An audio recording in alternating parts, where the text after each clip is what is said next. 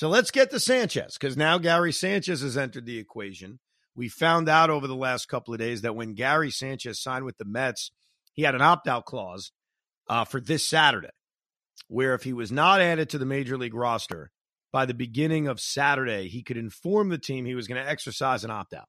The Mets would then have 24 hours to add him to the roster, or Gary Sanchez would leave. He could be gone. He could opt out and be a free agent. Gary has done what the Mets asked. He went to AAA. He's hit. He's caught. He's been fine. But the Mets were under the gun here. Gary Sanchez could have opted out. I, I, I mean, end of the world. No. Where's he going? He didn't exactly have teams banging down the door for him earlier.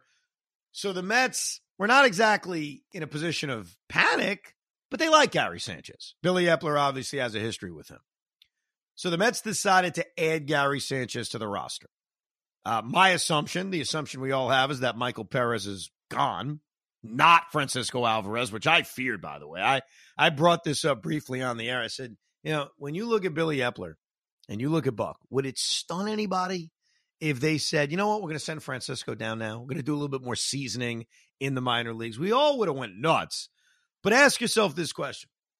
Would it have really stunned anybody if that happened? And the answer is no. Now, luckily, Gary's coming up. He's not taking Alvarez's job, but let's not be naive here. He's going to take some at bats away. Gary Sanchez is not coming up here to catch once a week. He's up here to share the job with Francisco Alvarez. And for anyone who suggests, and I've seen Met beat writers write about it, well, he could DH. The problem with the DH is what we have always talked about if you have two catchers on your roster and one of them is DHing, God forbid someone gets hurt, you've just lost the DH spot. Now, because Alvarez and Sanchez are both guys that you're not really going to pinch hit for, you know, they're not light hitting catchers, they're bat first catchers. The only way you really run into that issue is with an injury. If you're DHing Alvarez and you're starting Tomas Nido, it's a little bit different. You kind of force yourself to have Nido play the entire game. He can't be pinch hit for. So I do think it's a little bit different because both guys are offensive players. So you're just less likely to have to pinch hit for them and then lose the designated hitter spot.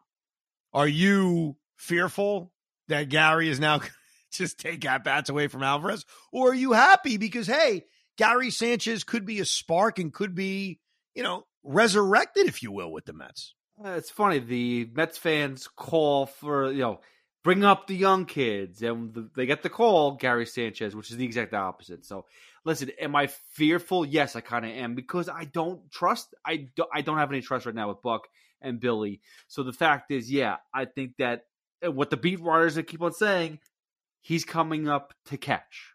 He's not just coming up to be a DH. With that in mind, they're going to share the workload. They're going to force Gary Sanchez because they want to see what they have in him. Because otherwise, what the hell's the point of him being here too? They're gonna they're gonna share the, the workload. And I I for me right now, I prefer seeing Alvarez over any any catcher that's on the staff right now currently. The the one thing I'm I'm sort of intrigued about, and I've thought this a lot in his latter time with the New York Yankees. I was never ready to give up on him. I was never ready to say he can never find what he was in 2017 or even 2019. I mean, guy had 34 home runs in 2019. He was an all star, and that wasn't that long ago. So I view Sanchez maybe a little bit differently than I view um, other veteran guys that take up a roster spot because I still have that slight hope that with a change of scenery, I know he was supposed to get that in Minnesota and it never really happened. He had a terrible year for the Twins last year.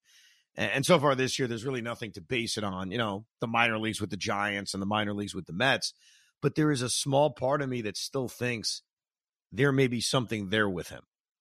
And at the end of the day, as much as we want young guys to play, if Gary Sanchez went on a torrid hot streak, we're all going to be thrilled, especially you, Pete, because deep down, you're a freaking Yankee hater. And you know that if Gary Sanchez, who tormented his own fans for the last four years, somehow found himself with the New York Mets, that that would give you great joy. You need to be honest about that, Pete. Yes, of course. That, that that is amazing. That would be fantastic, and it would. Uh, I'd buy a Gary Sanchez jersey. That'd be. I, I would do all that stuff just to piss off all the Yankee fans. But I understand he's had 34 home runs. What back in 2019? But didn't Vogelbach have 30 home runs in 2019 as well? And he hasn't been close. That's my worry. Is that we keep on going back to like a season that happened four years ago, and let's see if we can recreate that again. That's my issue. But by the way, I want to make it clear. I'm going to be specific, very specific about playing time with us. I have no issue with Gary Sanchez playing a game every series. I really don't. I remember saying that when it, the, the tide turned with Alvarez and Nido, and Alvarez started playing the majority of the time. I think I've even said to you, look, if Alvarez is going to play two out of every three games, I'm fine with it because I understand that catchers get their ass kicked behind the plate. Like you want to do your best to keep a guy fresh. And it has nothing to do with age. It has to do with the fact that these guys get their ass kicked behind the plate. There's line drives bouncing off masks. Guys are running more than ever. Uh, there were more pitches thrown in games than ever before because of the walks and the strikeouts. So I'm not crazy to say you got to play seven days a week. What I don't want to see is Sanchez being the guy playing two out of every three games. Like I, I want Alvarez to be the majority of the time catcher, but you take this weekend against Cleveland, you take the series coming up in Chicago, the series in Colorado. There's all three game series. If Alvarez starts two and Sanchez starts one, I'm good. Like, are you okay with that? I'm okay with that. Yes, but there is something else we haven't even touched on. Gary Sanchez, the likelihood of maybe him running into a couple balls here and there. It's possibility. I, I love that. that. That'd be fantastic. But he was awful behind the dish. Talk about a bad defensive catcher.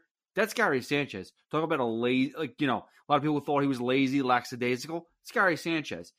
Uh, Francisco Alvarez might not be perfect, but he seems to be in there. He seems to be a little bit more locked in. Again, the frame is good. So far, we really haven't seen too many miscues. Well, so that's going to be a downside to him. Okay, so a couple of things about that. Early in Gary's career, and I would always defend him about this, he threw out base runners at a very high clip. Like he would throw out 38% of base runners, which is high. I mean, the league average sits in the mid 20s. I, I got to see what the average is this year. It's probably low, even lower because of the increase in stolen bases. But in general, caught stealing percentage, which we haven't focused that much on over the last few years because stolen bases have died. Now it's gone back up. But Gary behind the plate was always actually pretty good at throwing base runners out. As far as pitch framing is concerned, what I've heard, I, I can't tell you this is true, but I've heard that he's been improved in the minor leagues, first with the Giants, now in his brief time with the Mets. How improved is he? I don't know. I, I would think that because Gary Sanchez is at a different part of his career, he is desperate to to get better.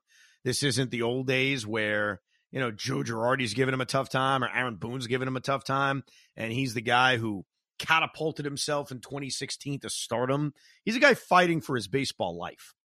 So if there was ever a time for him to work his ass off, it would be now. We'll see. We're going to get to see him catch and we'll see how good he is.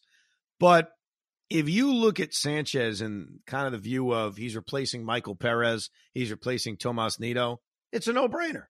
He is a much better, despite Perez's four for four over the weekend.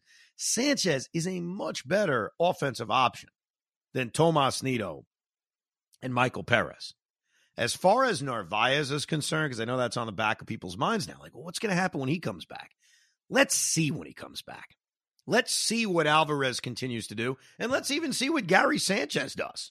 There, there could be a world if Gary takes off, like really takes off there's a world, as we talked about way back when in spring training, of carrying three catchers. Like that is a possibility, but that's for down the road. I just want to see Alvarez continue to start most of the games and Sanchez get a start every series. Now, you want to mix him in at DH, I'd be okay with it.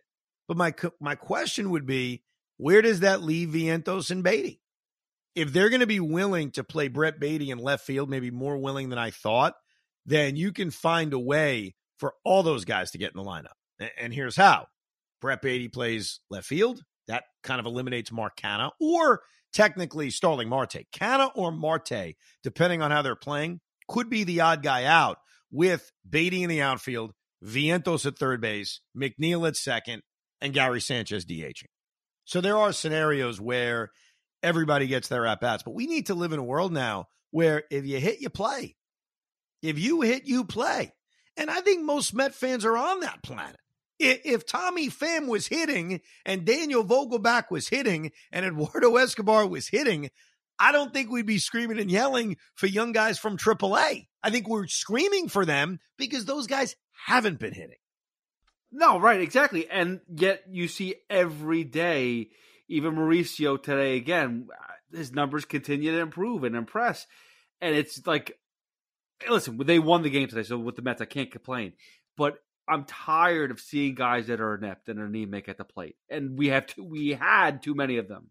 I got to tell you, Vientos being here, even the Gary Sanchez edition has cooled me at least for now on Mauricio. Let the kid develop, let him play in the minor leagues. I don't think, at least for me, I'm in the same spot as I was a few days ago because now there's opportunity for Baty, Vientos, potentially Sanchez, along with Alvarez to get those at bats, where it's not the dead weight, as it's been called, needing to get at bats every single day. Now, we'll see that can change. Let's see what Mauricio continues to do in AAA, and let's see what happens here at the major league roster. But there are ways now for Baty and Vientos, as we just described, to get the at bats and really get this offense going because they got to get the offense going. What we've seen the last two days from the Mets is really improved starting pitching. And that's encouraging because it came from Tylor Megill giving you a hell of a performance and Kodai Senga. And Kodai Senga is he's a fascinating guy because we don't know how good he can be. For the negatives that are attached to him, such as his control, such as pitching every five days, it's the same reason we fell in love with him and wanted the Mets to sign him during the offseason because there's an unknown quantity to him. The unknown quantity is maybe he's even better than we think. Maybe he can be, you know, a top line starting pitcher. I'm not saying he is, he hasn't done enough, but he's tantalizing because we don't know how good he can be. Now, the Mets have Carlos Carrasco coming back on Friday. So hopefully he's not the Carlos Carrasco from earlier this season and he's the good cookie from 2022. And then you've got Scherzer and Verlander, who'll pitch well. A Couple of things, speaking of pitching from the minor leagues, that I wanted to point out. Dylan Bundy was signed on a minor league deal, I guess it was about a month ago. And he went to AAA Syracuse. He's been awful. He has an ERA of 10.08, which is just abysmal. Dylan Bundy was ejected for sticky stuff. He's got a 10 ERA, and the sticky stuff ain't helping. The following day, the Mets at AAA had a reliever ejected for sticky stuff. So I don't know what the hell's going on in Syracuse. And obviously, pitching wise, nothing that excites us.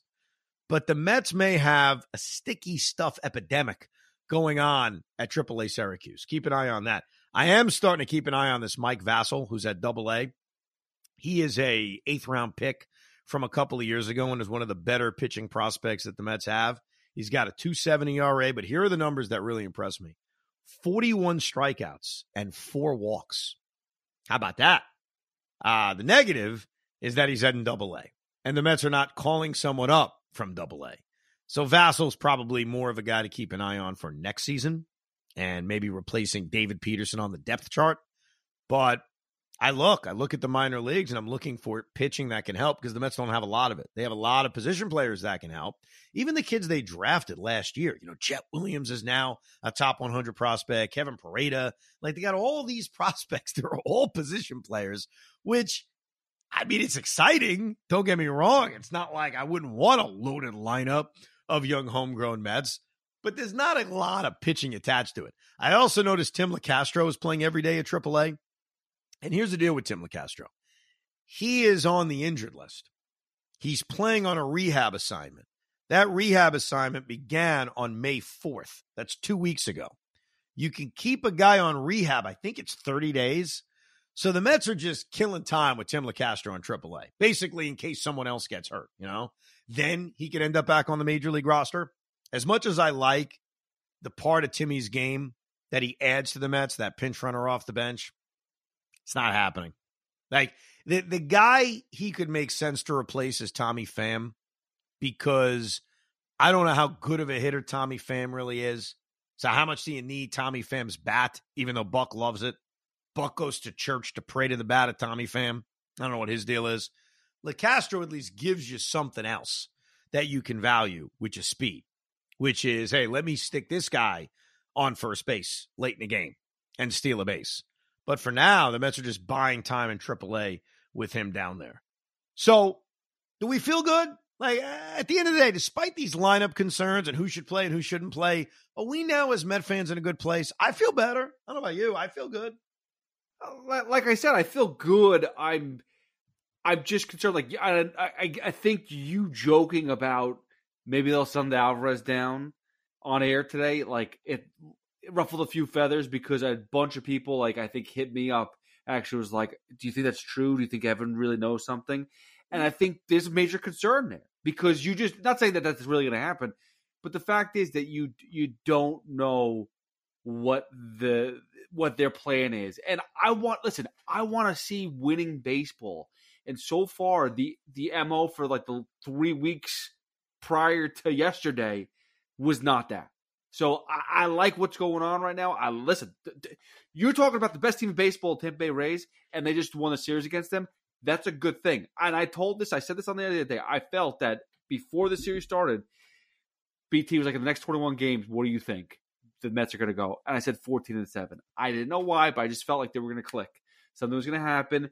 And yesterday was the start of it. So I feel confident that they'll find a way to really kickstart their their season.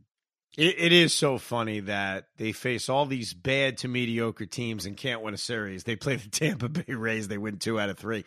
But we talked about it before the series. You asked me, what do I want? I said, I want two out of three against Tampa. I want two out of three against Cleveland. I want to have a winning homestand. We'll see if they can pull that off. Uh, I don't think they're playing on Saturday, by the way. So keep that in mind. It's not going to be too catastrophic schedule wise because the Mets have an off day Monday but it's supposed to rain all day Saturday. So just to keep an eye on this.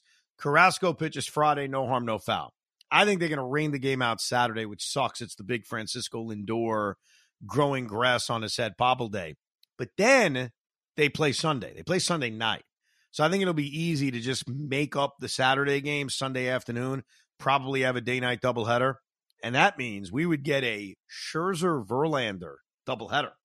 How about that? we're, we're scheduled to get Scherzer on Saturday, Verlander on Sunday.